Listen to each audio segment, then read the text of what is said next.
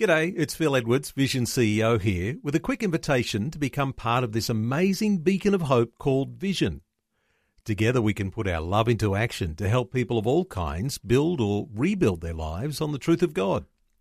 Please consider the part you can play during our upcoming Visionathon appeal, remembering that it's your support that makes Vision possible, including this podcast.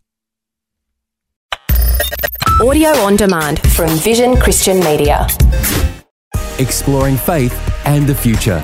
Neil Johnson and Bible teacher Dr. Kameel Majdali. We're talking about young people in church. Well, Kameel, uh, I've got four children, uh, ranging from mid teens into early 20s, and they are all still connected in church life. Uh, wonderful church, wonderful youth group, good mentors that are in that process. Your family, too, your girls, they're connected in church life. Yes, well, praise God that your children and my children are still in church. And it's not because we're the most perfect parents. Perfect parents don't exist any more than perfect churches exist. Our Lord is perfect. We're still in the process. But I do think, Neil, it doesn't hurt to reflect and see what did we do as parents that could have helped. Ultimately, we believe it's the hand of the Lord upon our children that makes a difference. But I think it would be good if we could explore what did we do as parents that helped to keep our children connected in church? Well, let me start with one. Uh, we have kept a fairly rigid regime of attending church on a Sunday. We've mm. found that that's an important routine. Uh, that once you've got it in place, uh, it's hard to actually break because it's a good routine. All right. It's a wonderful routine. Let me share with you the advice I was given on the eve of my marriage. And that advice was and I believe it was like a prophecy. It was that powerful. And this person, totally unsolicited, said to me, Keep your family in church and spare yourself the troubles. Keep your family in church, spare yourself the troubles. When I heard that, it was almost as if God Himself was speaking. I kept to that, and it has borne fruit. Let me uh, introduce another point which I, as I reflect on my own family, uh, we always, my wife and I, determine to speak well of the leaders and the people in our church because every church has its ups and downs and its controversies, and we've always determined that we need to speak well of the leaders and make sure that they are held in high esteem for our children. Very good advice. I couldn't have said it better myself, Neil. I would put it this way too.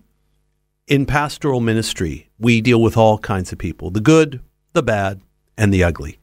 It is incumbent on parents, especially ministers, but any parents, to protect your children from the negative talk of the church or to not vent to your, in front of your children or even make your children your confidant how somebody in the church, particularly a pastor, upset you or hurt you. It is the worst thing you can do.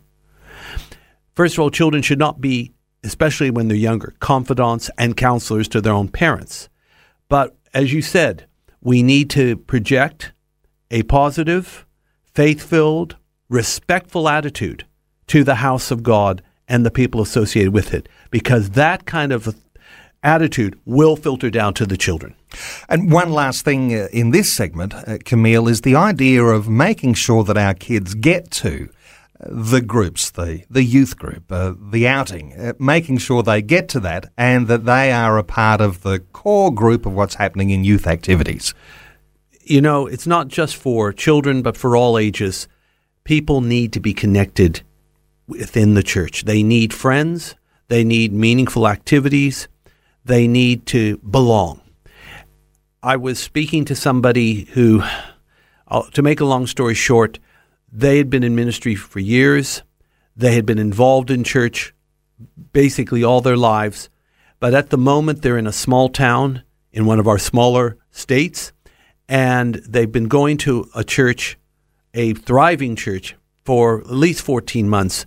And they said, I can't break into this church. I have tried, I have tried, and this is so alien to me because I've been involved all my life. That sounds very heartbreaking. And there's, look, I'm sure there's more to it than that, and the church has its own side of the story too.